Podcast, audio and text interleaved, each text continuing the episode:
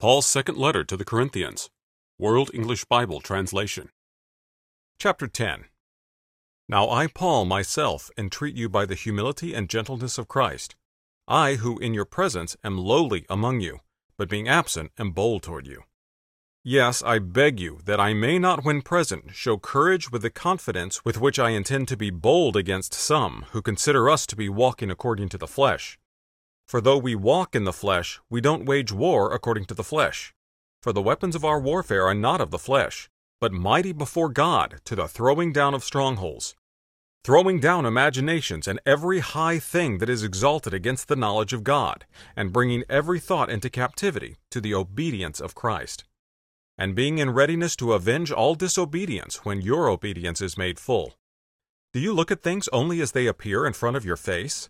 If anyone trusts in himself that he is Christ's, let him consider this again with himself, that even as he is Christ, so we also are Christ's.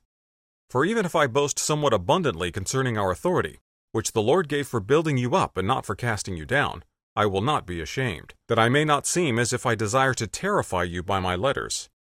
For his letters, they say, are weighty and strong, but his bodily presence is weak and his speech is despised. Let such a person consider this that what we are in word by letters when we are absent, such are we also indeed when we are present.